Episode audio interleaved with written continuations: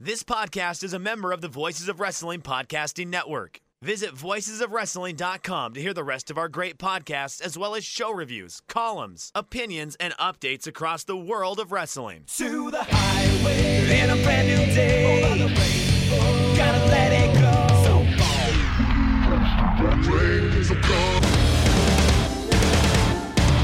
fast to finger down. Dance tonight together. Everyone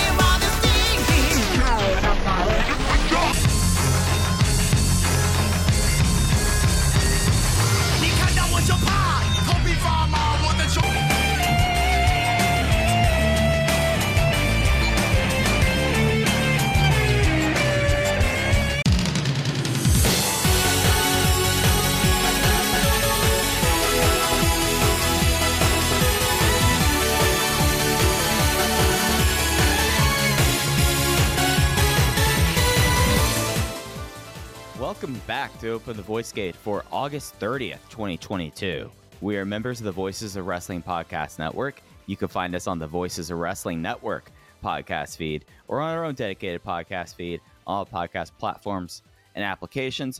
If you are on Apple Podcasts or on Google Podcasts, throw us five stars and a review while you're at it. You can follow us on Twitter at Open Voice Gate. If you'd like to donate to the show, click the link in the show notes. It'll take you to our redcircle.com landing page. You click the red box that says sponsor this podcast, and you can set up a one time or reoccurring donation. No obligation whatsoever, but we'd like to thank all of our previous donors. I'm one of your hosts. It's your old pal, Iron Mike Spears. Joining alongside, as always, our co host, Case Low and Case. I'm actually going to be in your neck of the woods sooner rather than later. And, you, you know, it, it's been a year since I've been in Chicago, a year since we had the uh, tumultuous uh, barbecue drive to Now Arena. How are you, though, eh, knowing that we are like three days out from All Out, basically, and seeing me? I keep on forgetting the show is this weekend. I was reminded of that by somebody else that is coming into town today. They were texting me kind of wanting to know what I was doing this weekend. And I was like, "Oh, you know, usual stuff. Well, you know, what's up?" They're like, "Well, I'm I'm going to be in Chicago." And I was like, "Oh. Oh, that's right. Eh, You know, I'm going to All Out. I'm sure it'll be fun. My goal is to spend as little of time at Hoffman Estates as humanly possible. Last year, I put in a lot of hours. Uh, attended a game changer show that I did not want to attend. Or rather, I attended a game changer show where I watched two matches and then made my ride drive me back to the hotel because I was having such a miserable time. Um, it's not a show I'm looking forward to, and that's not even a, a comment on AEW's product. I rather enjoy TV most weeks. There's just something about this year that I'm just like, ugh, I gotta, I gotta go there again. I'm, I, my seats are up high this year. Uh, It's just, it's, it's a headache uh, for me for whatever reason. I'm sure the show will be good. Hopefully, I run into you. Hopefully, I run into Rich Kraetsch. Hopefully, I run into a few other people.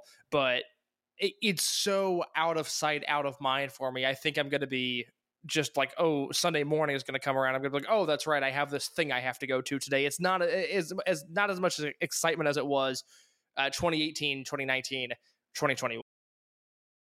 Yeah, it, it's something that I, I it, it's not that I think that you are spoiled by like everything that happens around Chicago, but I guess since like for someone like me who is has to travel basically to any show I go to, it, it's very much at the forefront for me. But it, it's also something that like I look at what's going on this weekend and I compare it like 2019, 2021, and I'm just going, huh, this is interesting to see how things have panned out three years, four years later. You know, like that's the thing that I kind of find eh, most interesting about this weekend. It's not necessarily the show. It's like, all right, we are basically four years in on this experiment. How is it at? And gotta say, the vibes are weird right now. That that's where I think it's at. It's weird. Well, this could all change by the time a good chunk of people listen to this podcast, but you got to remember my interest in wrestling and remember that the card we have right now, there's likely going to be no CM Punk, which was the big draw for me last year. The Young Bucks don't have a match announced. Pac doesn't have a match announced. Uh, there's one other person that I, uh, I we don't know what the Young Bucks are going to do yet. It's just like, okay, maybe this show will be good, but I don't feel like I have. We don't even have a main event. Like I don't know. It's hard for me to get excited about stuff as we're recording. I just saw that Eddie Kingston versus Ishii was added to the pre-show, which fine, you know. I, I, Eddie Kingston's a nice little worker. Tomohiro Ishii is one of the best of all time. I'm sure that'll be okay. But yeah, there's it, it's just I don't know what to make of it. But that's also because I don't know what the card is going to be for the most part. Yeah, and it, it it's something that I wonder, and it's like one of those like ponderous questions for me with how their schedule has changed and how things have kind of like moved around the AEW schedule wise. I mean, they had a fly-in show to Chicago eight weeks ago. They have a Grand Slam people going to Chica- uh, going to Queens coming up in less than a month. They're going to Toronto, and this is on top of for whatever uh, uh whatever momentum you want to credit WWE, they have something right now. So I it, it, it's something that I think that that also kind of has hampered this year. The fact that there's just I we're almost have too many fly out fly in weekends given just everything right now. It just seems like that this might be a little bit of the uh, just uh, to its detriment, basically. Can I just say the air quotes momentum that WWE has right now drives me absolutely Oh, oh insane. Oh, oh, oh, oh, could you tell? Could you tell the contempt when when I was saying that? It's just could I mean could the bar be any lower? Like I- you know what lo- I've said for years. which is what? People just want secretly WWE to be ten percent better, if that be AEW or the idea of Triple H led promotion. Here, it, it, it's no real change. It's nothing. Okay, I have to put a pin on that. Mike, I'm watching Michinoku Pro in the background right now. This is bad radio, but I have to tell somebody no, this. no, no, no, no. This is very important radio for someone like me. All right, uh, what year are you looking at? So I'm watching a show. This is on YouTube. It's October 19th, 1999. It's Okay, it's Gran Hamada and Men's Teioh versus Curryman and SUWA. And I just watched Men's Teioh whip SUWA like they're on the floor in front of the the front row.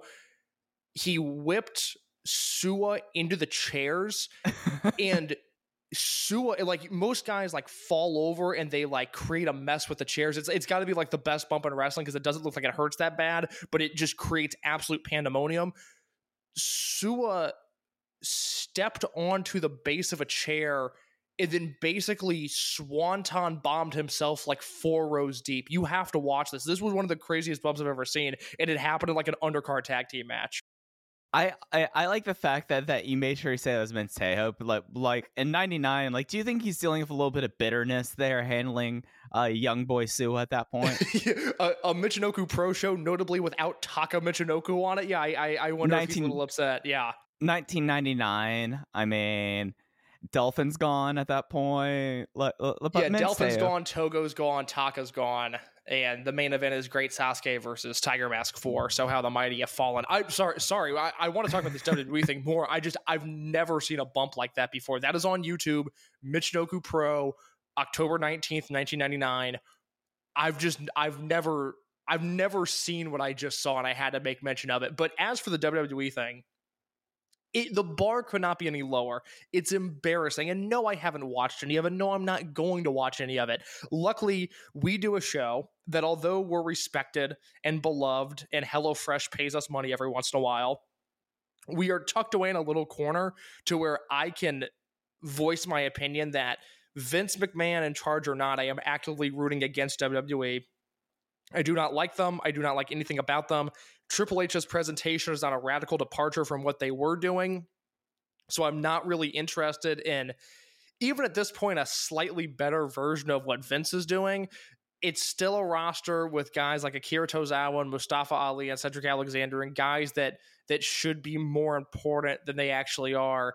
And the way that I see some people tripping over themselves to compliment this promotion, it just drives me absolutely insane.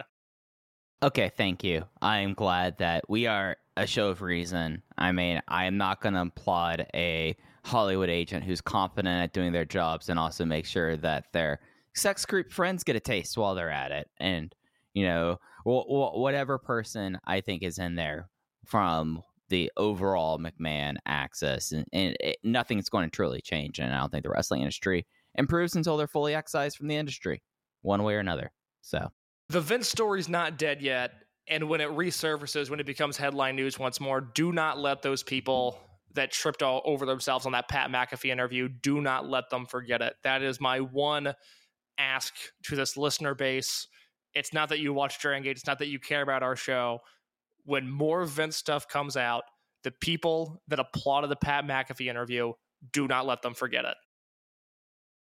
I mean, God, I yeah, no, I you're absolutely right about that case. But so this week on the program, uh, we have two shows that happened over the weekend. They were at the home base of Kobe Sanbo Hall. They were also at Nara Centennial Hall for Naruki Doi's homecoming show. But case just off the top, this weekend was uh, dry and repeating.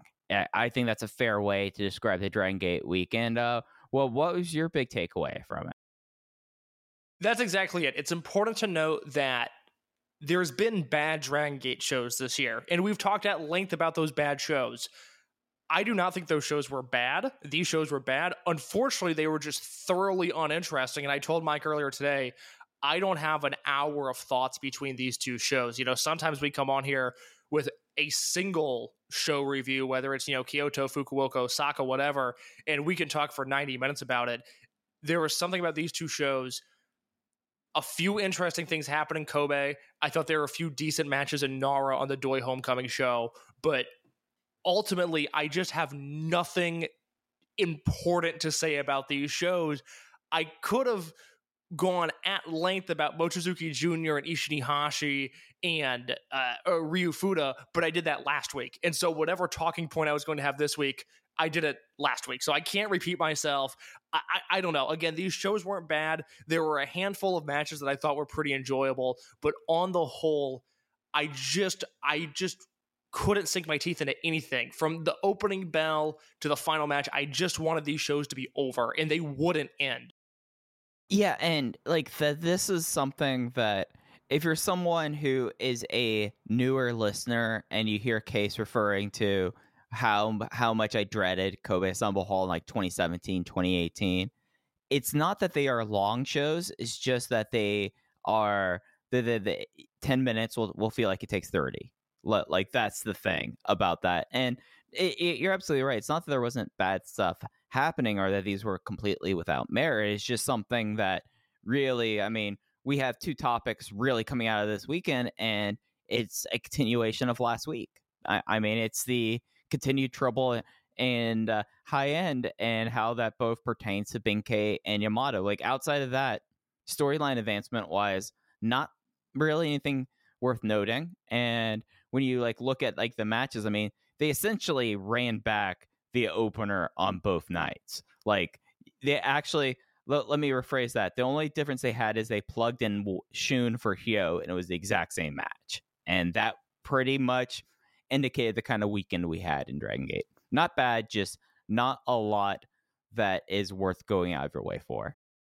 Yeah, you get like you said, you know, Ben and Yamato and what's going on with high end. The rookies, you know, Mochizuki Jr. and Ishin Iihashi, they continued their feud. They planted the seeds for KZ versus Skywalker, which Jay has that uh, Shun Skywalker promo translated on his Twitter account, and you can kind of perhaps infer some changes that are coming, which we can talk about uh, during the Q and A portion of this show, because I know somebody asked specifically about that feud. But other than that, you just you just kind of had some stuff, and we've seen better versions of the stuff that was on these shows. Yeah, so on this week's program, we're going to get through and talk about the big picture stuff. And mm, eh, on, on a lot like how like Fukuoka or Hokkaido, where they run those shows, like three shows in three days, we'll, we'll go through the results. And if there's something really worth getting into, we will get into that. And then we'll move on to the question, questions and answer. First up was the Kobe Sanbo Hall show for this month. It was on the 27th. It'll be up on the network until the 4th. And we open up that show on you, and this one's on YouTube. Uh, Natural Vibes versus Z-Brats, KZ Shimizu, Strong Machine J, and UT versus Kai, Shun Skywalker, Diamante, and BB Hulk. It was the SSW by Shun Skywalker on UT to win it in nine minutes forty eight seconds, and it was a dry nine minutes and forty eight seconds, which was a shame for me at least. Oh, we've certainly seen better vibes versus Z-Brats matches. I mean, this is normally the combination of guys that I would go to to deliver a really good match. There's a version of this match with these eight guys that is, you know, four and a quarter instead of three and a quarter, but the reoccurring theme on these shows was that was good. It could have been better. Yeah, and worth noting, uh, prolonged crowd brawl number one. We'll we'll put a pin on that. We'll get back to that later on. Uh, next up, we had the Royal. I Royal do want to Som- note real quick. Sorry to cut you Oh, off. I do Yeah. want to note real quick, uh, just because we were talking about it, the the post match promo, and we'll circle back to this. But Jay says on Twitter at DGJ, Shun after the opener asked the fans what do they think. He wants to think that no one out there supports KZ or natural vibes, but he accepts that there are stupid people who do. KZ is self-serving scum that is using vibes to achieve his goals. KZ is worthless and needs to disappear from Dragon Gate Wrestling and the entire world. He needs to go, disappear, vanish. So put a pin in that. Spicy thoughts from Shun Skywalker. there. We'll, we'll, we'll, circle back to that in the Q and A. Uh, the Royal Sambo. We had, it was eight people, and thank God it was only eight people. Naruki Doi, Genki Horiguchi, Konamawe, Chikawa, Shachihoko Boy, Takashi Yoshida, Problem Dragon Mondai Ryu, Punch Tomonaga, and Ho-Ho Balloon. Essentially everyone you ever would expect to be in these matches. Plus Naruki Doi getting some ring time, and he won the uh, Royal Sambo with a Bakatare sliding kick after pulling Yoshida out on the apron, and this was very boring.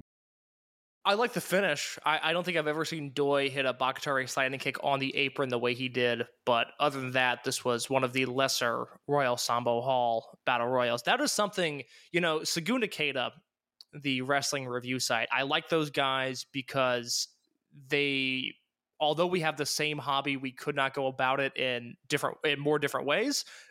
They once did a project where they were reviewing the All Japan Korakuen Hall Battle Royals. And I feel like at some point we should just give them a, a Dragon Gate Network login and tell them to rank the Royal Sambo Battle Royals. Well, it would be the whole entire Who Can Stop Konamawa Chikawa story. God, that was that was such a great run. Ne- never forget. Never forget, and we are far, far away from that with this month's Royal Sambo. Match three, the singles match on tonight's show Eita versus Hio, heel versus heel, and we got just a crap load of healing. The finish was Eita with a inside cradle, and this was after he he threw a ball of water at Mr. Nakazawa, who was like grabbing it, and then Eita grabbed his Paros bag, pulled over his head, did an inside cradle, and we had our second prolonged crowd brawl of the night in five minutes. They squeezed it in there for us, guys. Are you familiar with the tote bag girl internet trend? I mean, I feel like it. Here's the thing: like I, I feel like my generation brought back the the uh, knit tote bag, the the you know the NPR style kind of thing, because like because I feel like my generation, or at least my era, the millennials, were like the first ones really to like live in a like oh don't oh we'll charge you ten cents for a plastic bag slash you don't need a plastic bag, bring your own cloth bag kind of thing. So I I don't know what in particular referring to, but I lived through tote bag girl. So wh- what's up?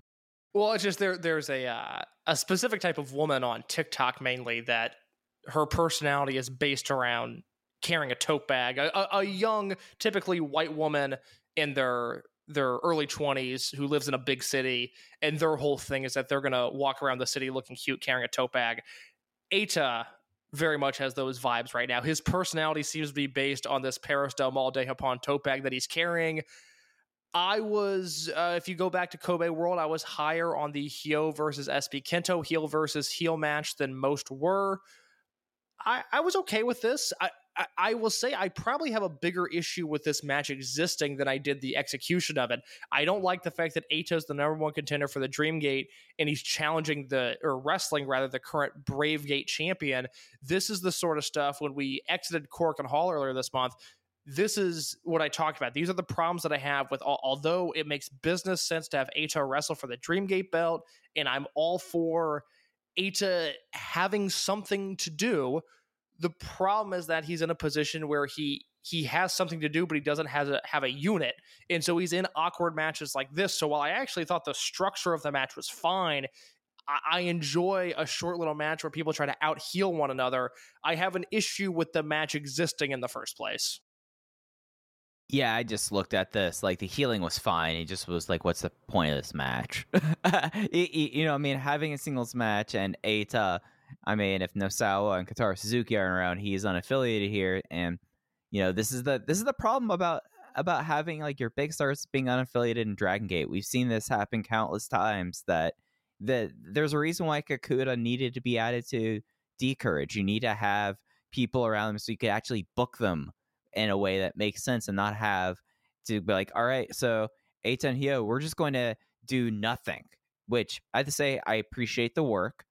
They were definitely working out there, but it's just the fact that they booked themselves in the position that Eita has to kind of be pigeonholed in this position because, like, you can't do a lot about him. He's been in how many Eita singles matches have we had since he got kicked out of uh, of RADKs? It has to be at least televised. We have to be approaching double digits.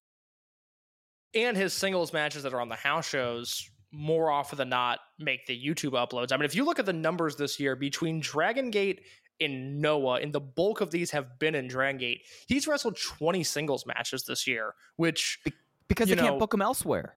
yeah, i- i- that's that's an alarmingly high rate, and you you have to remember this is a guy who lost in the first round of King of Gate, so you can't even attribute you know four or five singles matches to him there.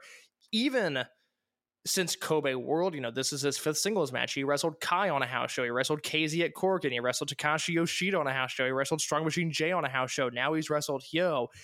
It, it's the it's the problem I have with this run. You know, we saw last week they paired him with Takashi Yoshida, and I think we both were like, eh, that's that's probably not the direction that we need to go here.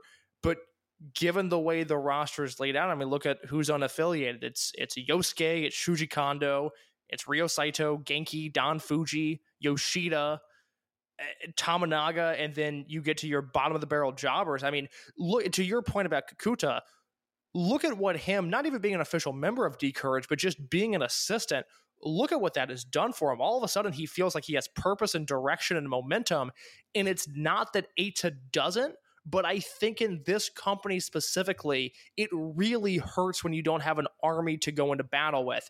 Uh, I, I think one of the the points that Jay makes a lot that I totally agree with when he talks about classic Dragon Gate is in 2005 when Magnum was doing both Do Fixer and Pos Hearts, something about Magnum's presence while he was in two units was just so off putting. It just threw off the balance of the company. There's something weaved into the fabric of this promotion. It's one guy in a unit. There's not eh, the one guy is not in two units, one guy is not in zero units. It's a guy in a unit. And when you don't have that, for some reason, it just becomes so much harder to tell stories in this promotion.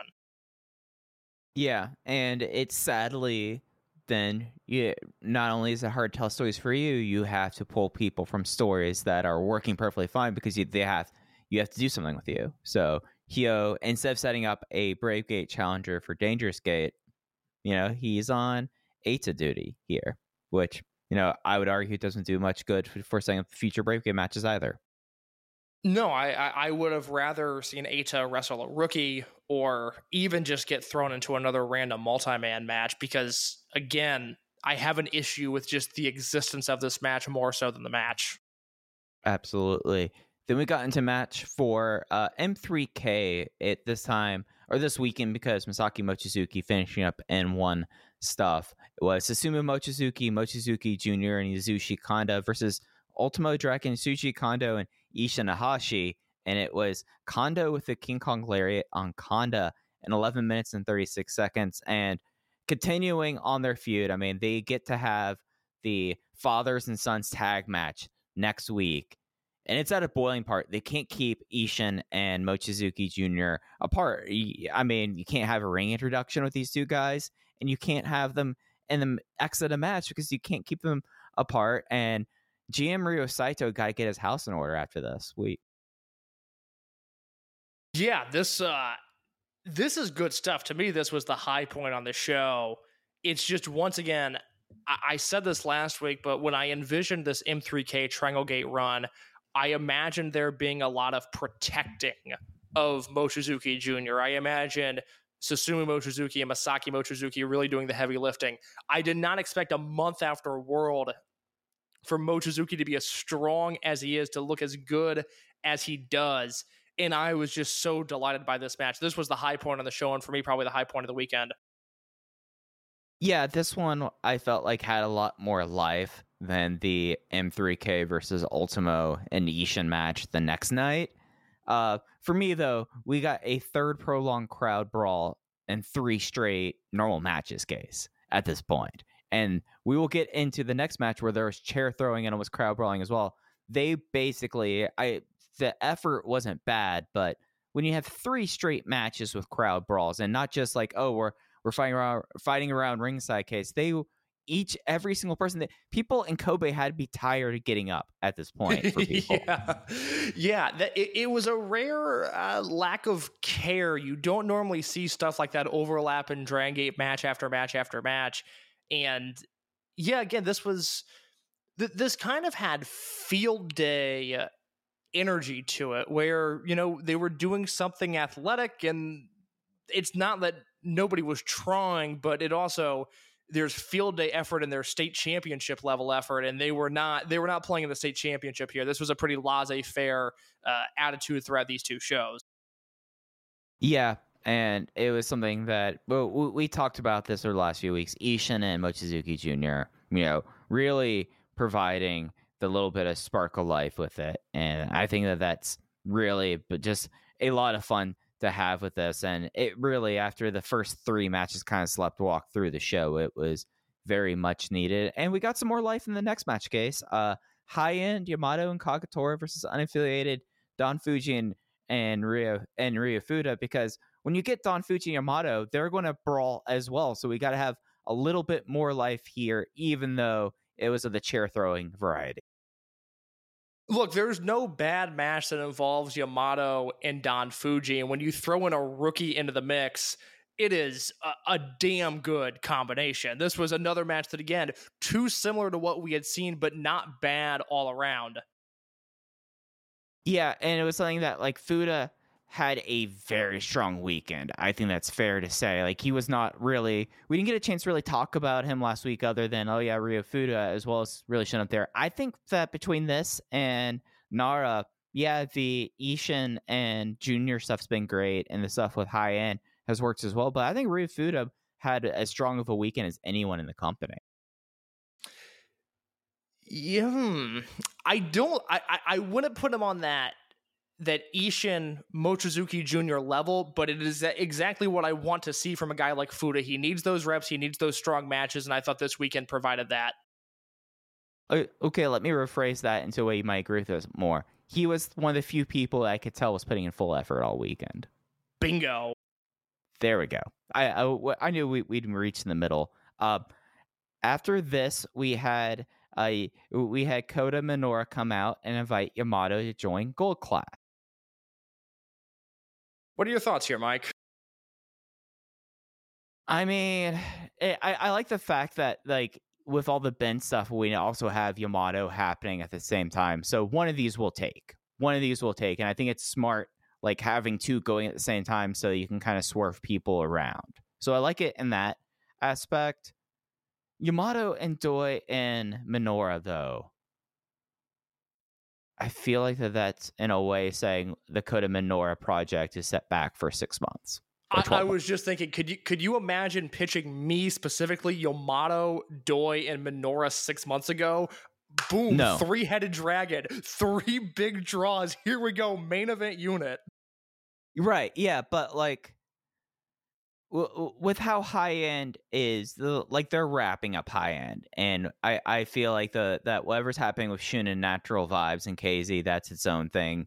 Set i think it's that's its own distinct thing but they have to take care of these three and four people units here but doi and bringing back doyama wouldn't be a bad this would not be a bad time to do to pull that trigger if they really want to do that but then then again, that that's using and uh, taking more time that you might have left with Naruki Doi as well. it's interesting. It's something that did not even cross my mind until it happened. Let's talk about that briefly because, uh, you know, in the same way that we were just talking about, kind of the the complex nature of Dragon Gate storytelling and the way that that units are obviously the way that this company is organized, but it also is just so integral to the promotion and how it feels and how stories are told. Nostalgia is something that has gone a few different ways in this promotion. You obviously have all of the M2K offshoots, some of which have been very successful, some of which have not. You also have things like Kinesco returning in 2015. And for as great as the original pairing was, the 2015 version they were pushed and they were successful and it's not that they were bad but they didn't hit the same way.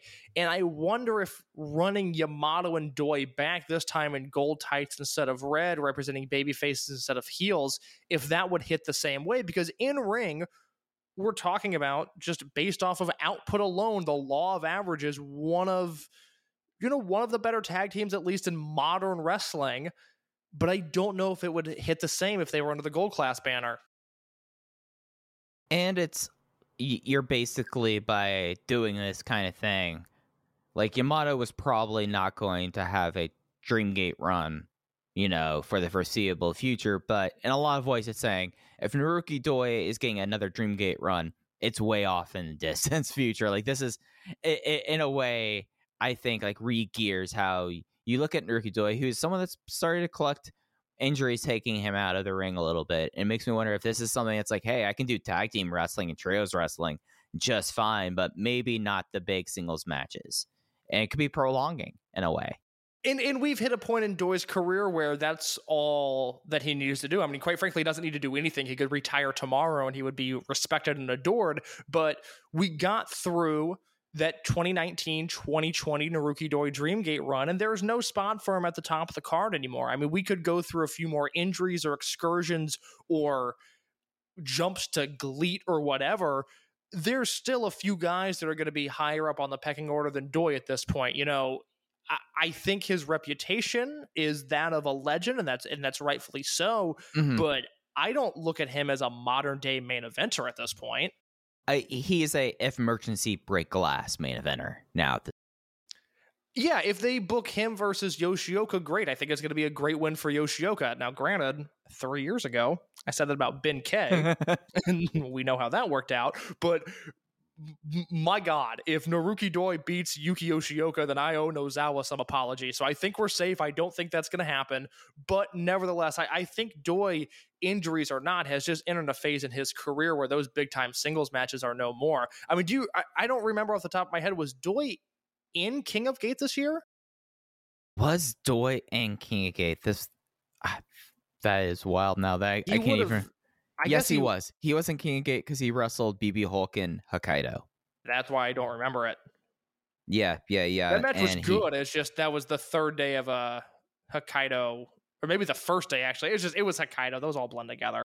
you start seeing the soccer nets case and you know your mind goes a little fray but but it's something that like i just kind of like look at that and it's something that when you look at at high end like there, there's no triaging the unit at this point like it's something that which is a statement that for given the the status of those four guys it's just something that's just like just take care of it. And i like the way that they that they they can do this in a way that does not uh necessarily have three guys looking like idiots you know if it's something that's like oh yeah ben k has been this loose cannon forever now and he's gone that's fine and maybe the three do one thing or if it's ben k was actually faithful but naruki doi uh, gave uh, yamato an offer he couldn't refuse i think those are both like ways that does not completely make people look like goose and it- doesn't hurt people long term i think this is like the right way to get out of it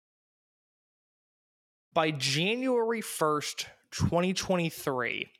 Do you think there's a chance between high end, gold class, and natural vibes that two out of those three units no longer exist? I think that the over under is one and a half.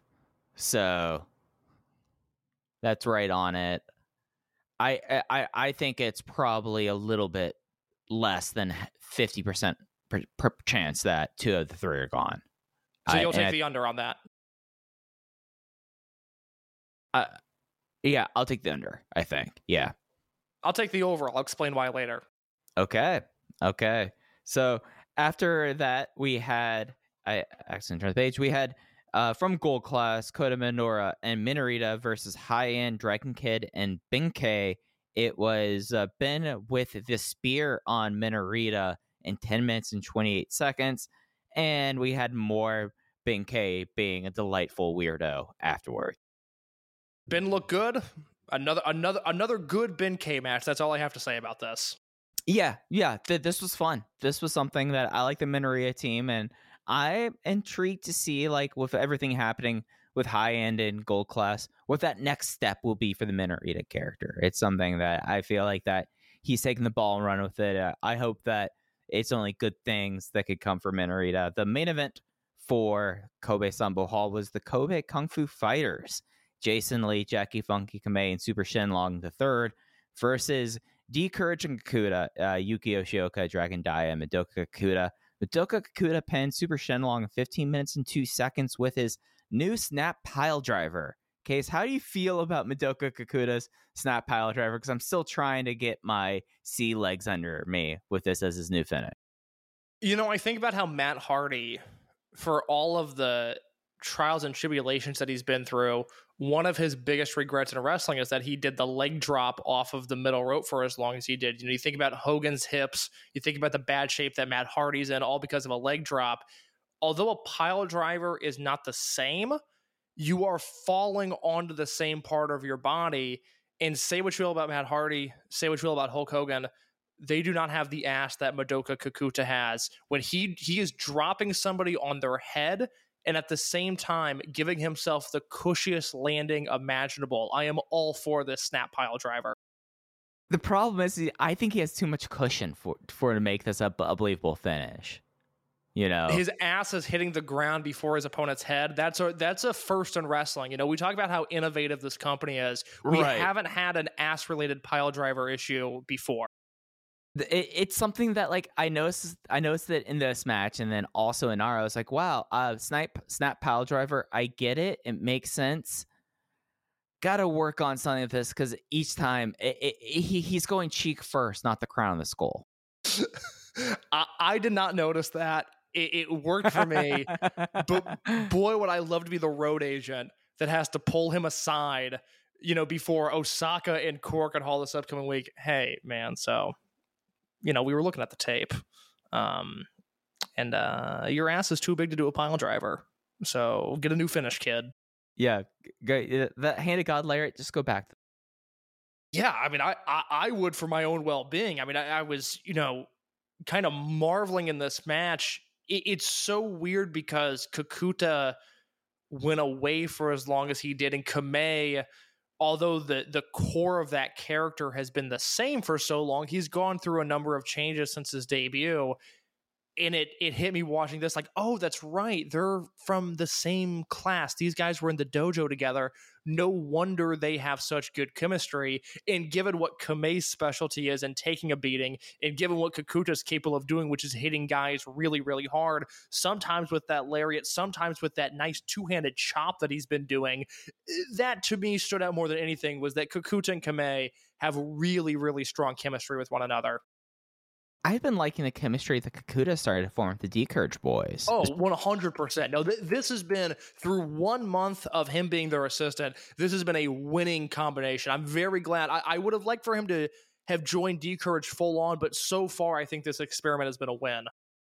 Yeah, it, it it's something that, especially in the closing stretch in this case, with Yoshioka and him, like the way that they were doing this is like, oh, now we have like someone that now that that Dia can flip off of, and I'm like, oh, this could be a lot of fun now that they're starting to work together and starting to gel. Like I'm I'm really excited about just the prospect of these three guys together. I feel like that there's a lot to really go on there. And if you think about it, like there really was not as much of an opportunity for Kakuta to work with these two, given uh, of course Yoshioka going on excursion, die, and then the uh, shoulder injury. So it's cool to see this with the, this like new tandem that not even like an official group. It, it, it it's nice to see all three guys look like they're coming out of this pretty strong, and especially considering that after the match, uh, there was a Twin Gate challenge of the team that is. It, the, the the name I, I don't know how I feel about the name case because there's a lot of cusses in this. There's a cuss in this, and I don't know how I feel about this. Well, the the the wonderful duo of D ass, as Jay put it. The ass, right? That's good stuff. Uh, uh and uh, and Jackie Funky May was uh was all forced because he was looking at at Kakuta's butt and complimenting us, actual thing that happened there. However, Benkei uh was interrupted. This Benkei just swaggering out there, not seeming like he understands tag team wrestling, and he wants a shot as well. Uh, everyone had explained to someone who was a multiple time Open the Twin Gate champion how tag teams work. And i- a- in the end, he decides that, okay, I'll have to team with someone. I'm teaming with Yamato. So on the fourth in Osaka Edion Arena, number two, uh, D Ass versus Benkei and Yamato with the winners facing Kung Fu Masters at their pop up shop at Dangerous Gate because Jackie Funky Kamei decided that, hey, we shouldn't keep this thing in Kobe anymore.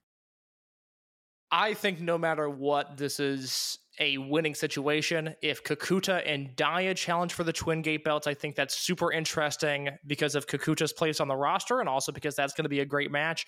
If it's Ben and Yamato versus Jason Kamei, I think that's a super interesting match. It'll be fun to watch Yamato against those guys because you know for most of their time in Dragon Gate, Yamato's been positioned a little bit higher than them, and Ben's obviously doing the work that he's doing right now. Uh, Both of those possible matches are super exciting, and I think the number one contendership match will be great too. Yeah, and you have the two guys who are at the forefront of this high end uh, chaos, and you know they like doing stuff happening. Uh, like, okay, we're probably we're not going to do a show between now and Osaka. Who do you think's winning this uh, number one contendership match? I think it's going to be Ben and Yamato. Yeah, yeah, that uh, that's kind of what I came to because they like doing turns at Dangerous Gate. Well, if okay, so let's let's look ahead of the schedule real quick because Not can- a lot into September. Not a lot in September. No, so they they can win in Osaka. They can challenge at Dangerous Gate, which is what they'll do if they'll win. And then There's the Korakuen before it, but they'll just th- yeah, those but the that's preview yeah. match. But I, if they win the number one contendership match, they'll challenge for the belts. I mean, what they do in Right. between doesn't matter there. yeah, And then coming out of that Dangerous Gate, there's a Kobe Sanbo Hall show that week.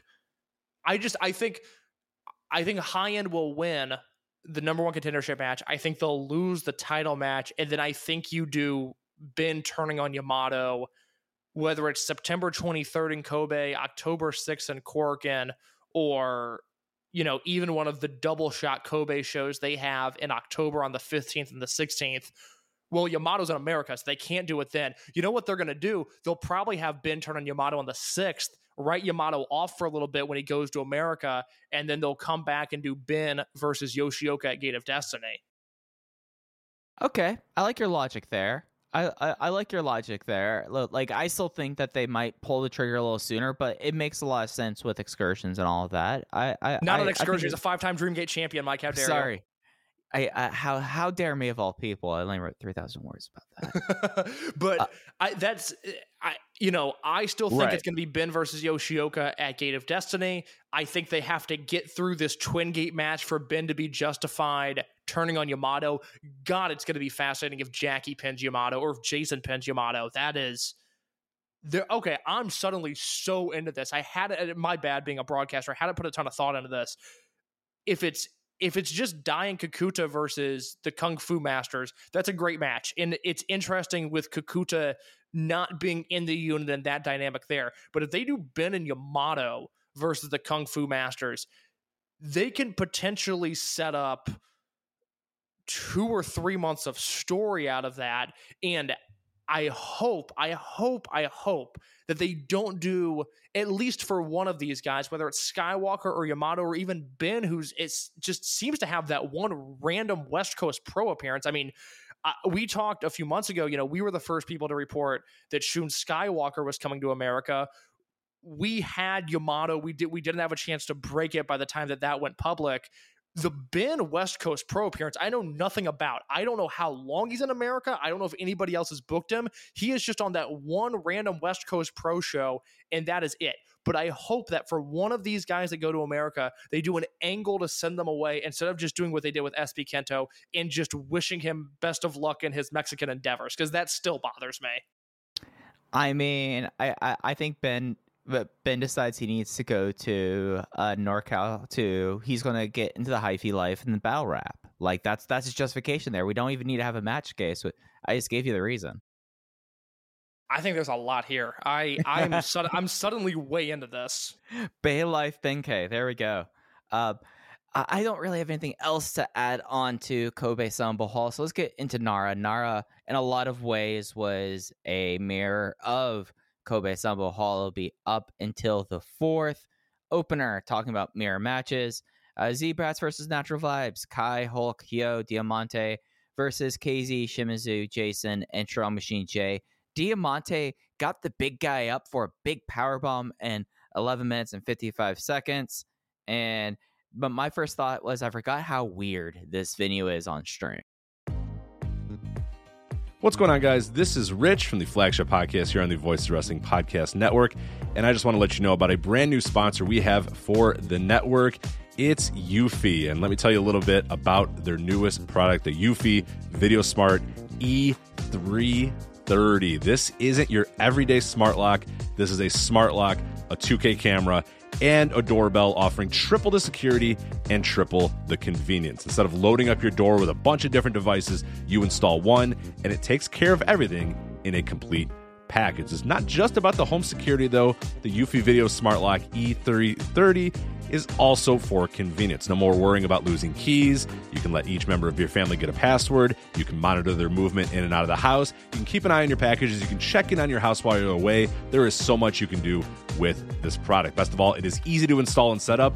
All you need is a Phillips screwdriver.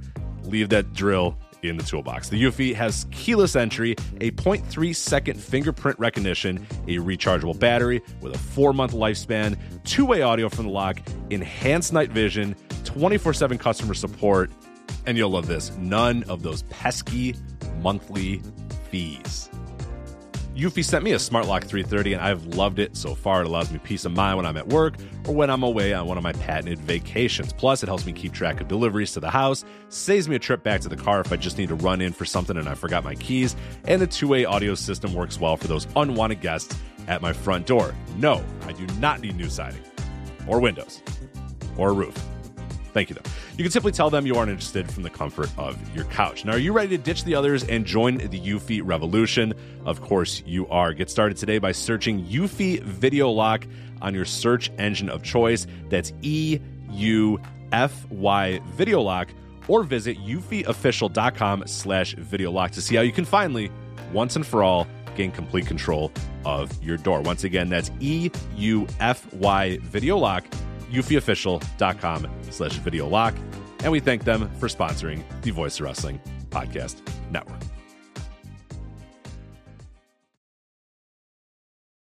Yeah, it's funny. Uh, I was watching this show this afternoon and I was in the Voices of Wrestling Slack, and somebody posted a picture of themselves watching this show. It was uh, our, our friend Griffin, and he mentioned that it was like they were wrestling in the void, and I hadn't realized that until it was framed like that, and then that was all I saw for the rest of the show.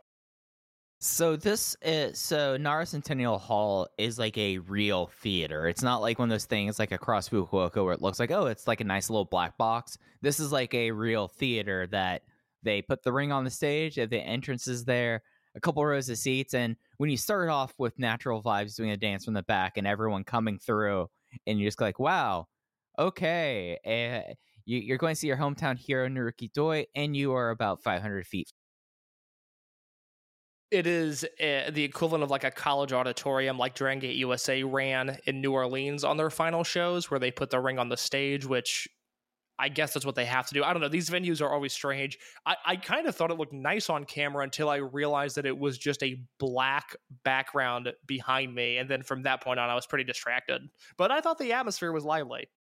Yeah, no, the Nara crowd really got into it, and especially on this next match, special singles match, Shun Skywalker versus Ryu Fuda. It was Shun Skywalker pinning Ryu Fuda with a German suplex hold that was the most slid out insane bridge I've seen in like five years. Like like Shun Skywalker has some flexibility. I couldn't believe this match went 10 minutes. I kind of just expected Shun to roll right over him. What do you make of that? I loved it. I loved this match. This was my favorite match of the weekend, guys. I liked Really? because I thought that Fuda really was like this was a this was not like the rookies and vets match. This was Fuda going like, all right, I'm put it in this situation here, and Shun was like the the crowd was audibly cheering for Fuda getting near falls and kickouts by the end of it. I I this could have been a match that would, they might have planned for for like six minutes and they felt the vibe and kept on going. I thought this I, this was my favorite match of the weekend. I still have it like at three and a half stars, but I thought that Fuda really had a big step forward with this match. I I, I really like this was a performance from Fuda that I've been waiting for since he debuted. I was to say, it's probably the most important Fuda match we've seen since his debut because we saw a different gear from him. We saw something that we hadn't seen. He hasn't really had a drawn out 10 minute match before. You know, it's either been go, go, go, or it's been super hard hitting, you know, Akuda versus Fuda style or Fuji versus Fuda style. This was something different. This was a pretty standard house style singles match. I'm not as high on it as you were. I thought Fuda held his own. I thought Shun, I mean, once again, you know, best wrestler in the world not named Will Ospreay, and uh, unfortunately, Ospreay has widened that gap in recent weeks. I don't know if you pay attention to the news much, but Will Ospreay's had a pretty good August. Um, Shun's coming off a five star match at the end of July, but it is uh, the just the sheer magnitude of what Ospreay has done has been insane. But this was a really fun match. I think it, it I, I looked at it as more of an important match for Fuda than I did a good match for Fuda, but it wasn't bad by any means. it, it was something that like yeah the, as you were saying like this was not like he, like a beatdown match. This was him trying to like really like stick in there and showing and fleshing out like parts of his moveset that we haven't seen. Like we haven't really like seen like Fuda go into a stretch where like they're trading roll-ups. Like w- that just hasn't been something we've seen for, seen out of him. But I have to say him coming back over the last month it's been it, it, Fuda was someone that I was not certain about like uh, over the spring, but coming back from his injury, especially since Kobe World, I've been really impressed, and I thought the post match angle was really kind of cool as well. Uh, so afterwards, Fuda was completely wiped out. Shun basically rolls him so his head is draped over on the apron. He takes a step back, does a full s- sprint, high kicks him while he's on the apron, and just walks away. And they have to drag Fuda to the back. Five stars, no notes. perfect, right? Like, like he just was like one of those things. Like, of course, Shun Skywalker does this. He's he, he's a madman. He's he wants to kick this guy in the head after.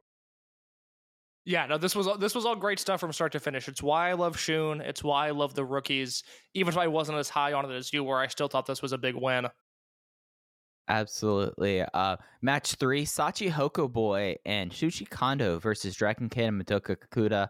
Kakuta pinned Shachihoko Boy in nine minutes and twenty seconds. We got we got more Sachi this weekend than we usually do, and I'm imagining that with T2P right there, get someone that was one of Doi's classmates out on tour instead of just his usual appearances. You know, Mike, we're about to enter a four match stretch here. And we've been doing the show weekly for two and a half years. We've done countless hours of audio together. We've done throwback shows. We've done current shows. We've predicted the future. I don't know if I've ever had less thoughts on four matches than I do these upcoming four matches. This was fun. I enjoy Shachihoko Boy whenever I see him. I pop for the pile driver, even if Kakuta went ass first instead of head first. Good stuff. On to the next match. Next match, M3K versus Ultimo Ishin and Genki Horiguchi with Susumu over Horiguchi with the Yokosuka Cutter in three minutes and, or sorry, in 10 minutes and 40 seconds. Uh, this was, we got to see more Ishin stuff, and I like Ishin's diving, diving shoulder tackle. That was kind of neat. probably the weaker of the Mochizuki Jr. versus Ishin multi-mans that we've seen, but another fine match. Three stars from me. And then we had D Courage versus Young Vibes, Yoshioka and Dia versus UT and Kamei. It was Yoshioka over UT with a frog splash in 13 minutes and six seconds. Yeah, that's uh th- this was a fun match actually. I, I I'm gonna I'm gonna speed through these, but I enjoyed this. D Courage has become a really well oiled machine. You know, we saw them get out of the gates hot. We saw the potential there. Six months after formation, really eight months after formation, uh, we're seeing the work pay off. This is a well oiled tag team. I would love for them at some point if that Dragon Gate continues to internationally expand. I would love to see these two guys go to America together. And although the tag team pool isn't big really at all on the US Indies, I would like to see what they can do. I think them together could really blow some minds, and uh, Kamei and uh, UT together as well. Th- this was a win. I wish this happened on another show. I would be more fired up about it because this was very good. It just it happened on this goddamn Nara show, and by this point, I was struggling to pay attention. Yeah, this was a high end Summer Adventure Tag League match. Like, Great it was, yes. Yeah, it, it was a very solid three and a half stars. You know, you watch this match and you're like, yep, this was exactly one out of it. The only like other question I had was uh, it, it was something that I, I had in the back of my mind when Kung Fu Masters uh have uh formed. Kamei's firmly passed by UT at this point in the unit, right? In terms of who's ranked higher, Kamei's more important. Yeah, Oh God, yeah, absolutely. Yeah, it's, it, it- it's something that like I always figured that would happen. I just didn't know if it was going to be a year and a half or two years for him. But it was just something that like, I noticed because it was like, oh, UT ate the fall, and UT was the one who was uh, taking all the beating in this match. I was like, wow, okay, there you go, Turtle Chan. You you you've, you've moving on up in line. I, I I think it's largely been that way since last October with the the first SB Kento versus Kamei match. I think that was the moment where Kamei really earned his stripes, and you know we saw a certain level of upward mobility there. That just given UT's age and how long he's been, you know, he debuted nine years ago today as we're recording. It's not there for UT. It's there for Kamei, and I think that's when Kamei passed him. Yeah, no, I, I think you're dead on. Like that really was the big move there. It just was something that was kind of it, as a UT fan, even though I love Kamei just as much, it was just kind of like, oh, now uh, got to readjust. Now, whenever I see UT and Kamei in a match, now I know for sure who's taking the fall of those two. For sure. Main event in Nara features gold classes. It has to. Naruki Doi, Kota Minoura, and Minorita versus high-end Yamato, Benkei, and Kagetora. It was Naruki Doi penning Kagetora with a Bakatare sliding kick in 16 minutes, and Naruki Doi was not very featured in his home. No, I think Doi's banged up. Yeah, There's a reason he worked the battle royal the night before. Uh, there's a reason he took it easy in this match.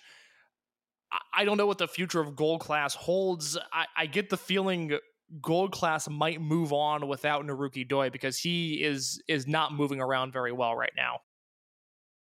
Yeah, and it's something that, you know, he's really kind of over the last few years, he's had stints. And I mean, he's not someone that was the health who had had the healthiest uh, injury history before. Like, I mean, he was someone that almost had his neck broken, famously in Dragon Gate. So, you know, it, it's time. You know, it's agent's time. And I know that for Doi, having Doi headline in Nara was important, and they got that, and they got to have Naruki Doi opening the show and Naruki Doi closing the show, and uh, that was the goal of the weekend. And hopefully now Doi can take whatever rest he needs and recuperate because I think it's time that Min- Minoura and Minorita got to move on. I think. Yeah, absolutely. I, I, I'm with you. I, I like the direction they're going with just mixing Yamato into the fold. I think that's interesting. So we'll see where they go in the near future because I think we'll get answers sooner rather than later. Absolutely. In case I'm I'm going to give the wheel to you for the remainder of the show because I have not seen many of these. I know that you have, but we have a bit of a mailbag to flesh out the remainder of the show this week. Yeah, we do. So let's start with Twitter here. Uh, at Open Voice Gate on Twitter, we got questions in the uh, Discord and questions on Twitter. And the topic of today, uh, something that I've seen a lot of buzz about. It's our first question from at Shut Up Patrick. Do you think that any other U.S. promotions will pin deals with the network like Chicagoland Pro Wrestling or Championship Wrestling, whatever they're called, has now done with Dragon Gate? Well, first off, case, uh, I, I, I, I, I this Chicagoland Championship, like, I didn't know this company existed up until this announcement. Case, you live in Chicago. Did you know this company existed? No, Mike, I don't. I don't know about Chicagoland Championship Wrestling because they run wrestling shows in Michigan City, Indiana. And as somebody whose job is literally marketing in Yeah. I don't even know if I would call Michigan City Chicagoland. So uh, for it's a promotion. Hold up, hold, hold up. It's a promotion that is called Chicagoland Wrestling. They're based in Indiana, which yeah, I know there's parts of Greater Chicagoland, Indiana, but they are running in Michigan City. Which is in Indiana. So if you're European, you must be absolutely fucking flabbergasted by this. That's I'm why I, trying- I, I'm looking out for our friends out there uh, because it's purely preposterous. It's completely preposterous. Euros, you're absolutely right. Case and I, we agree with you through this. That's why we're making fun of it. So, Chicagoland Championship Wrestling is in Indiana in a town called Michigan City, Indiana. They announced today at 9:12 a.m. They said, "Attention hashtag wrestling Twitter." Good start. With the amazing talent from Dragon Gate in Japan making their debuts at Chicago Championship Wrestling hashtag the return, we will be filming matches that will air on Dragon Gate Network worldwide in Gaora Fight in Japan. Well, it sounds like that they want to have footage of the guys wrestling, and this was the place that they could do it. I just guess. this I look they're Yeah. running they're running a or Yamato at the very least. God, I hope Shun Skywalker as well. But Yamato's going to be in AAW. They, although I don't love their booking as of late, have really nice cameras. I get the feeling Chicagoland Championship Wrestling might not shoot in HD. Yeah, uh, and, and I don't mean to besmirch Chicago uh, Land Championship Wrestling on the on their big day. I mean, and, and, and I'm trying not to sound snarky as I said that, but it, it's something that Dragon Gate in the past have had some really kind of weird like promotional parts. Like they would like the whole entire Hawaii thing was kind of different, and when they were based in California or when people are based in California, they're not based like where you think they're based at. Like, and people in San Antonio, it's like for like older Dragon Gate fans, it's like, oh yeah, no, they found Chicagoland Championship Wrestling. It's like, well, sure, okay, yeah, we'll we'll see, we'll see. Like, I don't think that this is going to be the the success that I think, at least for the network, that it could be if they if the so, uh, you know, I. I I, I have you looked at this promotion case? So so the, let, let's actually let, let's let's backtrack a little bit. It, I- I don't think we insulted them, so I don't feel the need I- to apologize. I, I want to be clear that I'm not term. I, I if anything I'm saying, I'm, I don't mean any malice behind it. But but I let's uh, let's look at glass half full here because first of all, Right. they have two shows on the High Spots Wrestling Network. They're That's good. shot well. Now, I will say whatever venue they're in, this is a tiny venue, but they're in a venue with lights, with nice cameras, and this is a promotion that booked Yuya Uemura and now booked Dragon Gate guys. And you and I complain all the time that indie promoters don't know what's up, they're not paying attention, they don't know who these guys are. If they've booked Uemura and they booked Dragon Gate and they had the foresight to come up with some sort of deal to put these shows on the network, bravo to them. It's insane they call themselves Chicago Championship Re- Chicagoland Championship Wrestling, but until they prove me wrong, I am a fan of this promotion. Yeah, at the end of the day, it'll be interesting, and I I will take interesting and ponderous things sometimes over a good case. So I, I, I I'm interested to see how this goes, and I think that it's something that hey, for Chicagoland Championship Wrestling, not on a lot of people's radars up until this morning. Now suddenly on more radars, I would argue. So it's already a win in their books, I would say. Yeah, you know, I, I, I, I think I approached that with the wrong tone at first. Good for them. I hope this works out. Uh, I don't know who they've booked so far. I don't have any of that info, but we will see. And I am going to try to talk Rich Kraetsch into a road trip. Oh, I think you got to. I I mean, if he didn't go with you to, to uh, see Ultimo, and to see you get hustled by Ultimo, he has to go to Michigan City and Indiana for Chicago Land Championship Wrestling. This is such a tiny venue. This is like, and this is this is a very niche reference, but you know the band Turnstile. Do you know the band Turnstile, Mike? I I'm aware. Okay, Turnstile started off just another hardcore band, very popular, but you know a, a hardcore band. And over the past year, they've exploded in popularity. The music industry industry has started to pay attention to them. And last month, I saw them one night at Lollapalooza on a pretty big stage. The next night, I saw them in a venue that housed 300 people. I would go see Drangate guys in whatever this venue, uh, Chicagoland Championship Wrestling runs in, because this is a tiny venue. And even compared to like the Logan Square Auditorium in Chicago, this is much, much smaller. So I could see that being a pretty cool atmosphere. Yeah, it, it's something that I saw that they bill themselves as studio wrestling, and that is something that I think actually fits the Dragon Gate vibe very well. You know, like Completely. If- yeah.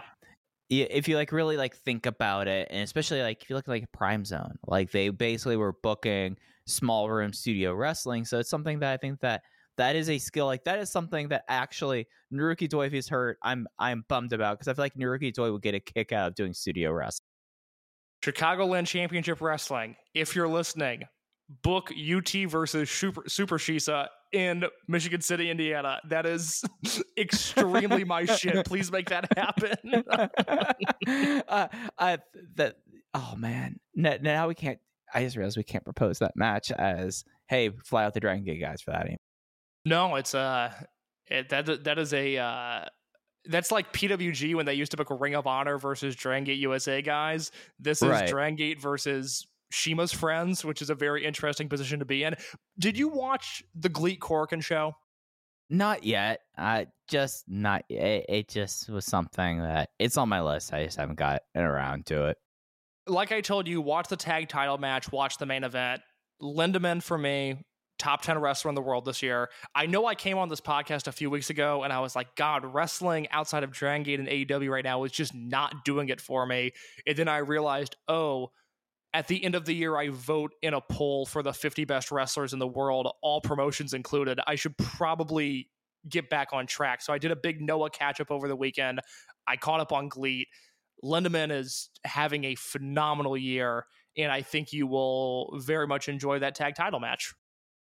Yeah, it looked like it was extremely up my alley, and that was something I was going to be into. It's just you know, with me in this week and with like my next few months, it's like okay, Gleat. I know will always be on YouTube. I can go back. Our friend Lorenzo checked in and he said, knowing what we know of Shun's touring schedule, where do you see the feud with him and KZ going, and what's Hyo's role in all of it? yeah, Hyo's the only champion in Z-Brats, and he's the one doing almost all the talking like we expected. I I just don't I uh, like this is like the the one that like with Shun's is it was like always like explained or the way it was presented to me at the time was it like Shun is going to be like 2 months and that's it. Like he's literally doing a vacation with it. So I don't know how you really tie it in. I know case you want to see like it's like okay uh he either like r- scampers away like gleefully running away from his destruction or he gets run off like how are you thinking that this kind of plays into it because I, I i don't have a feeling I think they're they're two unrelated things. You know, you're exactly right. Shun's going on vacation. He's going to be gone a little bit in September and all of October, I believe, and that's going to be it. You know, he's he's there. My assumption, and I I don't report this as fact, but my assumption is that he had a weird excursion. He was supposed to be an MLW guy in 2020 that got taken away from him. I think he wants to tour the world a little bit. You know, he's had two. He was supposed to have two opportunities with WrestleMania week in 2019, and then his excursion in 2020. Neither of those happened. I don't know if make good is the right terminology, but I think this is a guy who just wants to wrestle outside of Japan, and he's doing that. As for the feud with KZ, I thought it was extremely interesting that Kamei and Jason and the rest of the Kung Fu Masters are opening what they're calling a pop up shop in Tokyo. And it makes me wonder if we are approaching the end of natural vibes, if the Kung Fu Masters, as they are right now, are going to be a full time unit. If they find so much success outside of Kobe that they realize the buck can't stop here, they can't just team once a month. They have to go all around the country and spread their message. I think they can do that in a successful way because natural vibes could end at the hands of Hyo. Who better to end a unit in a unit disbands match than Hyo? And how heated would a Z-Brats versus Vibes unit disbands match be in Tokyo Korakuen Hall? Yeah, like that's the thing about this is like the the problem with high with high end and gold class is that there's just too little members to do like a proper disbands. Like high end you could do four on four and you could do it that way, but a trios disband match just feels pathetic. Like so so like if you want to have like a a disbands match happening, it has to be natural vibes. And what a well, what a Dragon Gate like pump fake it is. Like all this big uh third uh, uh, like third chapter new dance. They did the big refresh after Genki and Susumu left it dead or alive for them to, to be vanquished less than four months later. Like that would be such a Dragon Gate thing. So it, it, it, that, that thought was put in my mind before you brought that up, case like because I I jumped to that as well because look because just like looking at the, at the battlefield, like that's the only way you could really do a disbands match right now, right? Yeah, you could. I, I mean, I would love to see Kai, Hulk, Hyo, Shun, and Diamante against KZ, Shimizu, UT, you know, in some combination of Jason, Jackie, and Strong Machine J. I don't know how that all shakes out, but yeah, it'd be excellent. And I, you know, I, I have I have said for a while now, you know, I wouldn't touch vibes. I just think everything's vibes is doing is working so well. But if you have a natural funnel for Jason and Jackie to go into, all of a sudden I'm open to the idea of shaking things up. You know, I think most people would agree that KZ needs a bit of a shakeup, that weirdly vibes 2 and 3.0 have probably been less beneficial for him than anybody else, which is strange. You know, you think about the stability it's given UT, the rise of UT and Jackie, the continued progression of Jason, the just abundance of talent that we've seen burst out at the seams at Strong Machine J. And if you think about KZ's last 18 months, he's been pretty good. He's had some good matches. You know, he, he headlined a Kobe World. He lost, but he headlined a Kobe World. But last 12 months, kind of kind of been a guy on the roster for the most part. It's weird that Vibes has benefited him less than anybody else. I, I would say that's a positive, but it, it might be time for another shakeup. You know, we're going to approach two years of Vibes reforming in January of next year. It's not a bad idea to look ahead towards the future and think about shaking things up. Yeah, and it's something that if you're already having to deal with two babyface units that you need to deal with, figure out what to do with, you might as well like look at the full slate when you have D'Courage already there propping up the babyface end. Like you, you, you might actually have the opportunity to play around with that. Like I get it. Yeah, I completely agree. So as we continue into our Twitter Twitter foray of the Q and A, Mike, there's a man going around Mexico right now with a mask on. Of course, I can't pronounce his new gimmick name, but do you know who I'm referring to? Yes, Hanya. What are your thoughts on this? Uh, we, we were simply asked thoughts on the mysterious Hanya. I think that it is good for who. Gosh, I'm trying to. I'm trying to think of, of a smart way to to, say this kayfabe wise, uh, but I can't. Well, we, uh, I mean, I, it's, we're we're not doing the Chikara retrospective Yeah, podcast. you yeah, can you can yeah. unmask guys if you need to. yeah, it's Fujiwara. Uh, I think that since Fujiwara can't get a visa at this moment, or it was not in that visa batch, this him having a mask lets him get more work in Mexico. Frankly, you know, it, will be easier to have like a random mask guy than someone a, a non-native because like the, with how Lucha books, like then it's like, oh, we're going to like an international matches. You get pigeonholed that way with how Lucha can be at times. So him being masked makes sense. Trying to get him as much work as possible. Yeah, that's exactly my read on it. I just think it's a way to get him booked on more shows. I hope, and this is where Dragon Gate and I sometimes don't always agree. I hope this is just a thing that is in Mexico and stays in Mexico. I don't have any interest in seeing him. I don't have any interest in seeing him work in Japan under a name that isn't Takuma Fujiwara. To me, that's a main event name. That's a recognizable name. There's no reason for him to shift to anything else, even an SB Kento or you know an El Lindaman to go back in time. Takuma Fujiwara should be his name. His look shouldn't change that much. I think it's great that he's working under a mask in Mexico, but I hope it stays in Mexico. Yeah, it, it, it's something that like he, I, I wouldn't bring him back mask. Like it, I mean, I don't think you would because you did the whole angle with Yuki Yoshioka too.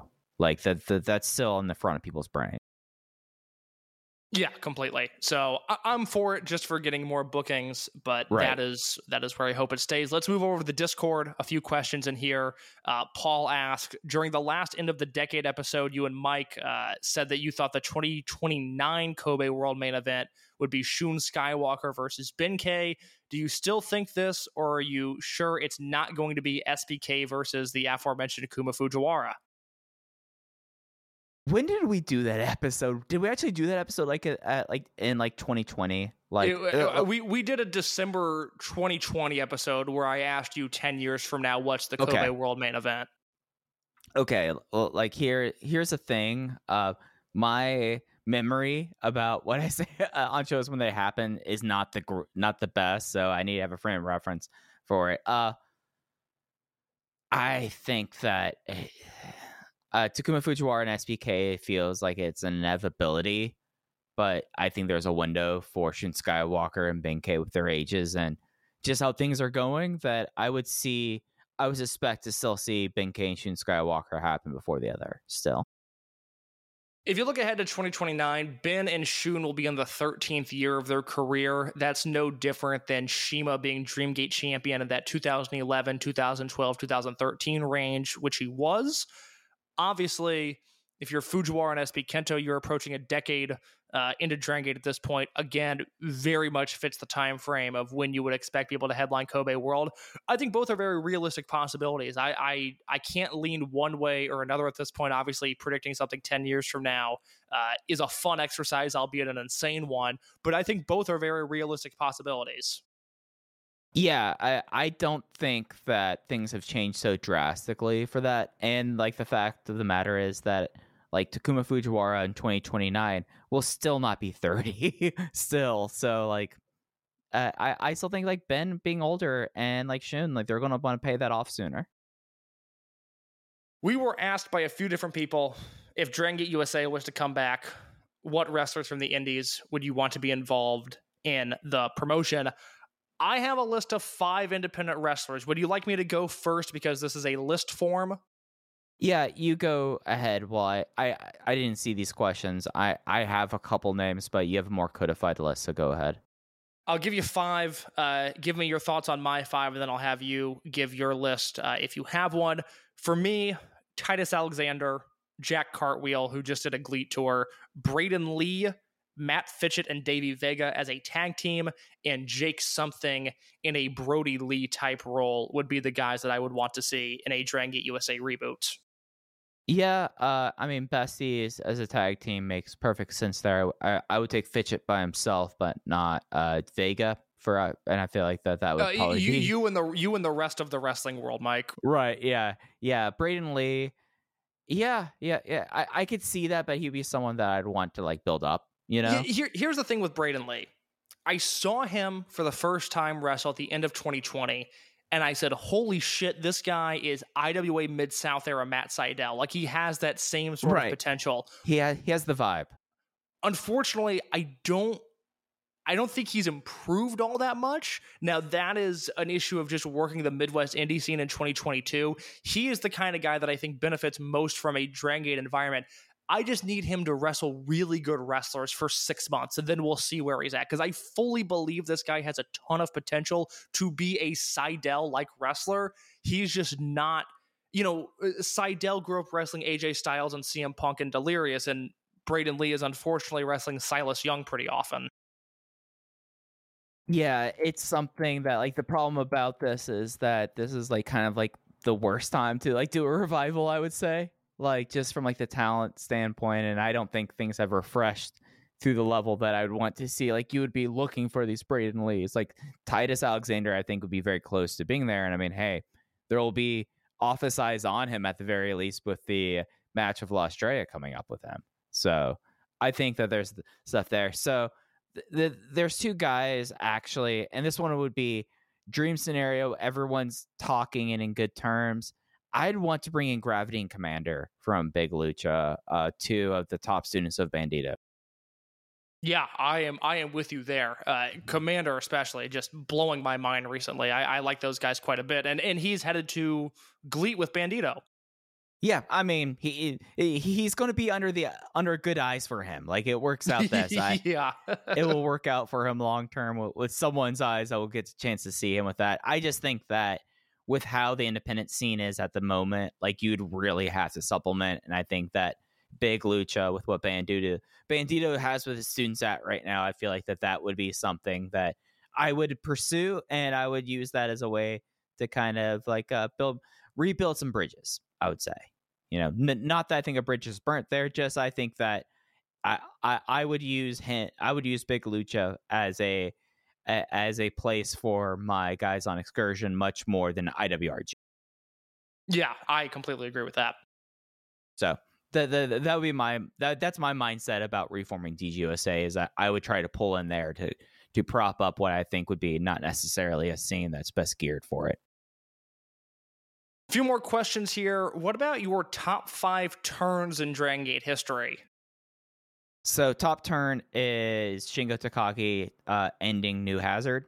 I think Yes. that that one just like to the dance to everything with that. I think that that was tremendous, and I think when you talk about that one, you also have to talk about uh, a Blood Warriors Junction three turn, getting to Dark Hulk permanently.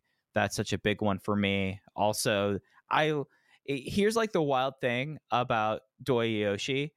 The first turn was like the the biggest one, but I more have like the distinct image of Doi turning to end World One International with Doctor Muscle than I do the first turn.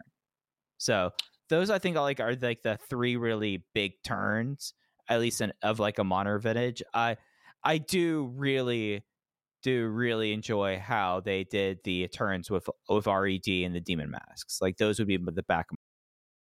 You know that. Uh, uh, First of all, I should note that question came from Angry Two One Six, so I always feel like I should thank just because he's been reading and listening to my stuff for close to a decade now, and I greatly appreciate it. The Yoshida turn, the Yoshida Demon Mask, is an underrated one. I didn't think about that, but that was one that had a ton of hype, a ton of intrigue, and it was still a really shocking result. That was really well done. So I didn't have that, but I'll throw that in as an honorable mention. I'll throw you my top five. Uh, I'll, I'll go. I'll go five to one here. We'll we'll make this a bit of a game show. Number five, Naruki Doi turning heel, joining Blood Generation. That was uh that was excellent stuff. Number four, Yamato turning on VerserK and the Dead or Alive 2016 cage match. Oh, one yeah. of uh, one of just the pure. I mean, just a spectacle like none other, and the turn was beautifully timed there. Number, I, th- I, go I, ahead. I would say that's probably the all time best face turn in company. yes, Because all that's my got yeah, that's gotta 'cause- be. because the heel turns what stick in your mind, but that's the best. Uh, that that's the, that's the example of oh, how do you do like the road to Kobe World? It's like well, you have Yamato turn face in the cage, and that, that that's your blueprint on how to do a, a Kobe World weekend right there. Yeah, because they did. Okay, so this is interesting just because it relates to Yamato, but they did the double turn in 2013. That was Yamato turning heel, or I guess he had just turned heel, and then he choked out Tozawa. So that was like a Tozawa babyface turn, but it was him looking weak. You know, it was him getting Right. beaten down by proxy turning face. Yeah, that's a very good point. Yamato is one of the only guys in company history that has had like a, a valiant babyface turn. I had never really thought about that, but you're right. And to a degree, the one that follows my number three, K-ness turning on Mad Blankey, joining the Jimmyz. A, a similar vein and, and one that I will just continue to reemphasize. If you haven't seen that match, Dangerous Gate 2015, it's on the network. The pop when K-ness turns on Mad Blankey is just something else. yeah, that that's something that that's why like Dangerous Gate is something that out of the big shows, it's the one that they were willing to do like the big turns on, and the Tokyo crowd always pays off for it. completely. And then number two, BB Hulk turning on Shingo Takagi to join Blood Warriors. Number one, Shingo Takagi turning on BB Hulk to form Real Hazard. Those two are just so so perfectly done, and definitely my number one and two on that list. Yeah, and it's something that I mean, they will try to find a way to make another BB Hulk and Shingo Takagi throughout every if if there's ever going to be two classmates, they're going to try that because how successful those. It could be you know Yoshioka and Dia, could be Ben and Skywalker, could be. Uh, co- uh, I almost called him Kobune. Could be SB Kento and Jackie Funky Kamei. There's a ton of possibilities there, given the amount of guys that have funneled through the dojo and debuted on the roster over the last few years. But that is that is going to be the template. Is given when Shingo and Hulk were on the roster and still feuding, we haven't had a chance to see a second generation version of that. And it would be foolish to not attempt to largely just tell that same story over and over again. And luckily, they have a ton of guys to do it. Speaking of to transition, I got three more questions for you. We'll try to go quick here. Uh, somebody asked, Do you think in five to 10 years, the class of 2020 will be highly regarded like the class of 2016 if Estrella, SBK, Kamei, and Kakuta all stay healthy and in Dragon Gate? I think that just sheer numbers alone eh, will help them them historically. Like we like we really went into it there, but I think the fact that you have those numbers and the vari- the variety really, I mean, you you have someone like uh, Minorita that I mean that's some like you're not going to get that kind of character in every single class. So you're going to be able to like fill out a card a whole lot more than when you look at class of 2016 and it's only now that all of them have been champions, singles champions at this point because there's just not that variety. And I think that that will be an aspect we'll be talking The wild card in terms of the class of 2020 is going to be Kakuta because I think unless there's a catastrophic injury, SB Kento is going to be a star. I think Jackie Funky Kamei is going to be the not the face of this promotion, but the heart and soul of this promotion for 20 years to come. He, he is this generation's Genki Horiguchi, and if anybody has ever heard an episode of this show before, you know that is the highest of praise coming from me. Estrella, I ultimately don't think is going to mean much in the big picture. It is all about Madoka Kakuta. And if he can become a success, if he can become a twin gate level player who can challenge for the Dream Gate once or twice a year, the class of 2020 is going to be very fondly remembered, much like the class of 2016 has become with Ben Yeah, and and- Shun and Yoshioka. sorry, didn't mean to, to, to interrupt your point there, but yeah, like, and that goes in the variety because Kakuta is such a different body type from everyone else. yes, he is. And, and, that was not a butt joke. That was just the fact that I mean, watching him on these shows, he's like the first person who's like, oh, he clearly stands taller than everyone else. He's draped over the top rope, just waiting for the tag. Yeah, yeah, very much so. I mean, that was you know the thing when Kakuta debuted was like, okay, what what what is this guy? You know, I I pegged SB Kento as you know the next Yamato, which I still stand by. Kamei was pretty easy to tell early on. Even Sora Fujikawa, we kind of had an idea of what he was going to be had he continued to wrestle. But Kakuta was like this weird. Is he Shingo? Is he Susumu? Is he Kondo? Is he something else? And I still I don't know if we have a, an old generation comp for Madoka Kakuta. He's that unique. Yeah, and like he remember he was a capoeira player. like he we've never seen him like do like any Eddie Gordo stuff, which is something that I still am a little disappointed about. yeah, very much so. But uh yeah, he will be he will be the one there that I think really determines how we feel about the class of 2020 because SBK and Kamei are all set. Joe Gagney, friend of the show, noted pervert, as discussed a few weeks ago. He asked a question that I don't know the answer to. I'd love to know your thoughts on this. It's something I've I've meant to ask at certain times to certain people, and I just don't know. But Gagney asks, uh, how much do Dragon Gate wrestlers earn compared to wrestlers in Noah or All Japan? And specifically, how much is someone like my main man Punch pulling in every year?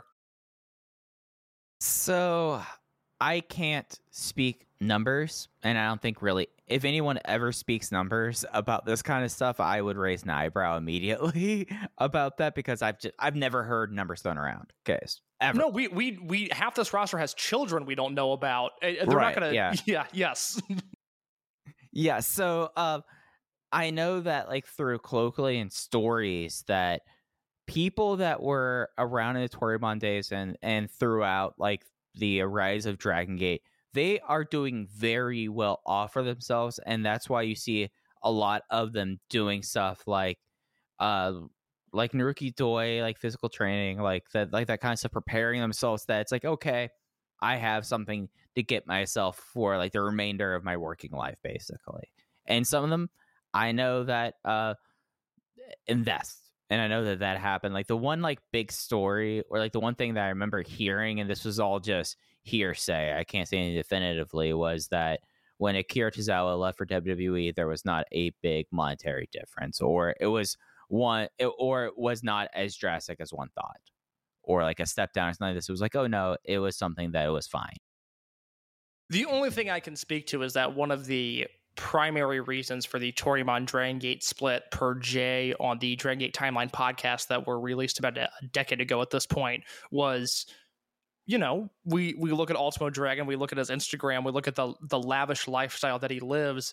That's not exactly new to Ultimo, but at the time, 2002, 2003 Toryumon, they were running more shows than any other promotion. They were having tremendous business success, and to my understanding, even guys like CIMA and Magnum were still not making a ton of money at, you know, either living in the dojo or living in very small apartments. Whereas Ultimo, you know, between the WWE money that he was making and then being, you know, the the main breadwinner of Toryumon was living the Ultimo lifestyle.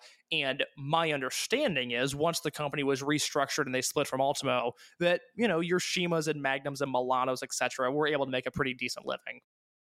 Yeah, I remember a Jack Evans thing talking about like, oh no, like the the guys have been around for a while. They're they're doing great for themselves. Like like that was the thing. Like it was something like, oh yeah, no, like with like Masato Yoshino, like I saw his brand new sports car. He's doing fine, you know. Uh, but but like and the whole thing of Toryumon, like the only other thing I'll add is think about it this way about the split. Look, look how many times you see Ultimo on those cards versus CIMA, Magnum, and XYZ go down the list there. At, at, at a certain time, like like you're gonna you- you're gonna look and see how the money's going and who's eating well and who isn't, and you're gonna ask why and why I'm not. And I think that kind of describes that situation.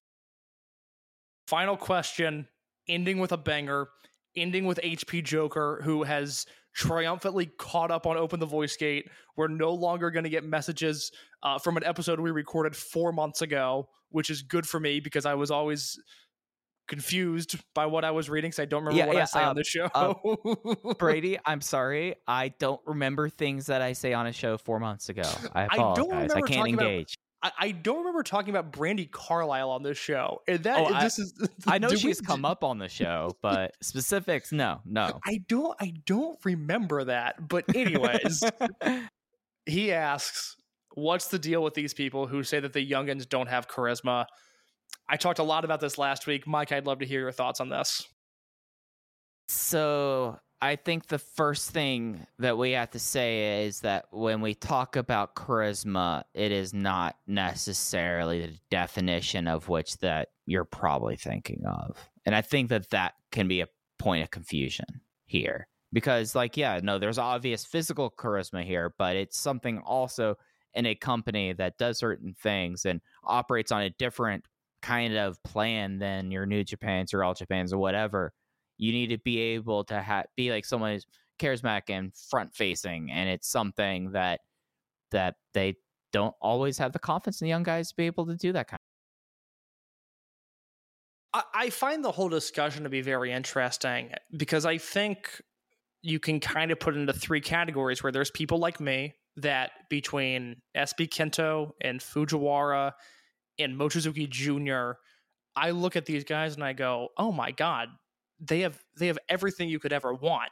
You know, th- these guys are young, they're talented, they're charismatic, and I- I'm very satisfied with what with what's going on. There's a second camp that looks at those guys and maybe they're a fan of them, but they aren't as high on them as I am. And, and they go, Well, I like the product. I'm bullish about the future, but I, I worry about these young guys. And I think there's a, a, a very legitimate concern, and there's a very vocal camp in that field. There's also a third camp, and I think you'll agree with me on this that has just seen this company change so much over the last five or six years. The CIMA fingerprints are gone. The house style has changed. It's not Tozawa, Shingo, and CIMA anymore. And although you and I both love this company, not because of what it represents, but because of what it is now, and we've gone along with these changes and we've we've really dove in and accepted them and and loved them, not learned to love them, but just love them because we think it's objectively good.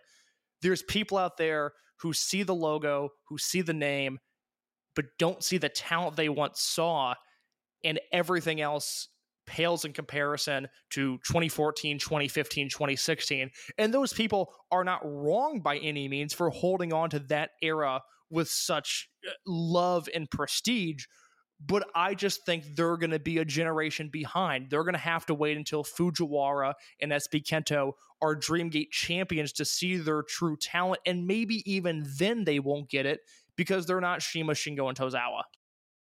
Yeah, and actually, I think that third group, like, there's a real concern with that, you know, and it's not. And when I say concerned with that, I'm not talking about international fans because, in the greater scheme of things, we are a drop in the bucket. We don't matter. So the the the the, what, the international fans who are uh, drop off on Dragon Gate in the greater scheme of things, that the companies go like, okay, whatever, which they're back, but onwards and upwards. But the the fact that like all these figures that were a part of the fabric and are still are a part of the intrinsic fabric of this promotion that's now been going on for close to 25 years now generation change was going to happen and losing like CIMA and ha- losing CIMA in a way that now that one can argue i think undeniably that if you're looking for something that is the CIMA fingerprinted company that you're hoping Dragon Gate to be, there is an alternative for that in a weird way now. I, I I don't know if it's necessarily the company for me, so to say, but but there is like the veins of that, and there there's with this. But I mean, the fact that yeah, the company was built on those people, and I can't blame the fans that are like, oh, I remember like the Crazy Max versus M2K. That was the Dragon System I love. That was this because I know that that's something that some podcasts have, have like talked about it being like, oh, this was the era I really loved with this. But for like Dragon Gate survive, they had to learn how to get across these these generations. So I I totally get that. I I totally get that, and I think there's actually like a thread there that if there is an existential problem for Dragon Gate, it's that. You know? I, I completely agree, and I I think in both the international and the domestic front, I I just think it's overblown. I just think change is hard for people, and new names are hard to get adjusted to. I really don't think there's all that much different in the talent, whether it was 2001 or 2011 or 2022. The the spirit is there, the talent is there. I just think people have been beat over the head with change really ever since CIMA left. So much has gone on that from the outside looking in, you can go, "Oh, it's it's unstable." You know, uh, Dragon Gate's lost this guy, and Ashita left, and Akuda left, and by the way, Shima left, and and what is going on? But if you watch the promotion, it's it's the same old Dragon Gate. The talent's still there. The names have changed, but the talent's still there. And I think you know, as these guys get older, you know, your Kentos, your Kameis, your Fujiwaras, your Mochizuki Juniors, your Ishin Iihashis, these guys are only going to get better. I mean, if this is Yeah. where they're starting, Dragon Gate is in such good shape for the next ten years. Yeah, and, and like that goes back to that point after Kobe World Weekend where we were discussing business and all things of this, where I where like I can't. The point I kind of came to was it's not ten years now. I'm really worried about. I guess it's getting to the point where it's like the next step before we start preparing for like long term futures here. Yeah, yeah, it's something that I think if in, the greater scheme of things, if like there was not an immediate tailspin after CIMA left with T Hawk and them, and then if if Masato Yoshino retiring didn't like have a, a tailspin, and there were definite declines that they were able to to get back eventually. I would then have that fear, but now I don't have that anymore because we because it, if the company like rebounds and like did better business in 2018 at that Kobe World without everyone there, then I, I think that the long term stability it's just finding the connections from one generation to another is going to be a thing, and that's what that third group of fans in a way embodies. I, I have nothing more to add. Very well put, Mike. Yep. Uh, yeah. The, the uh, that was just from from the. dub. Sometimes with like these Q and A's, I just want you to like present it to me, so I don't have to. So I'm just reacting immediately, not over. Uh, uh, well, this is a versatile show. You and I can go back and forth. Okay, there, there's co-hosts here. We, we we can we can go back and forth. Very talented show. We're good broadcasters. Yeah, yeah, yeah. Uh, it, it, it's not that. It- it's almost like that we somewhat do this for a living, somewhat. but I think that it was that it for um, both uh, Discord and Twitter. That's it. All right, I think that's going to do it for us this week. Uh, programming note: uh, next week, because there is a Korakuen at the front of the month, we will be having open the voice gate next Friday because there is a Korakuen on Thursday. It's a they're closing out February or August into September on a pretty big note with how things are set up in this uh, Osaka number two show, setting up that Twin Gate match, and then when we get to Kobe or when we get to Korakuen case, we have fathers and sons uniting, first and second generation wrestlers. I, I would argue probably like for like this exact kind of thing. This is the first time in in Dragon Gate. Uh, I'd imagine traditions probably. You're asking the wrong guy. It- it- it's too late for me to just drop tradition on you. I apologize, Case. So I, I don't know the answer to that. That's fair. That's fair. But let's get out of here. You can follow us on Twitter at Open Voice Gate. If you're on Apple Podcasts or Google Podcasts or Spotify, throw us a five star rating and review. It helps more people find out about Open the Voice Gate. And you can follow me on Twitter at Fuchiheya in case that underscore in your case. Thanks for listening to Open the Voice Gate. We'll be back with you next Friday talking about Korakuen and Osaka Edion number two. Take care, everyone. BetMGM has an unreal deal for sports fans in Maryland. Turn $5 into $150 instantly when you place your first wager at BetMGM. Simply download the BetMGM app and sign up using code OldLine150. Then, place a $5 wager on any sport. You'll receive $150 in bonus bets, regardless of your wager's outcome. And if you think the fun stops there, the King of Sportsbooks has plenty of surprises in store. Check out daily promotions, same game parlays, live bets, and so much more. Download the app in Maryland today and get $150 in bonus bets instantly from your first wager. Only at BetMGM. BetMGM and GameSense remind you to play responsibly. See BetMGM.com for terms. 21 plus only. Maryland only. New customer offer. Subject to eligibility requirements. Rewards are non withdrawable bonus bets that expire in seven days. From issuance, please play responsibly. For help, visit mdgamblinghelp.org or call 1 800 Gambler in partnership with MGM National Harbor. Promotional not available in Washington, D.C.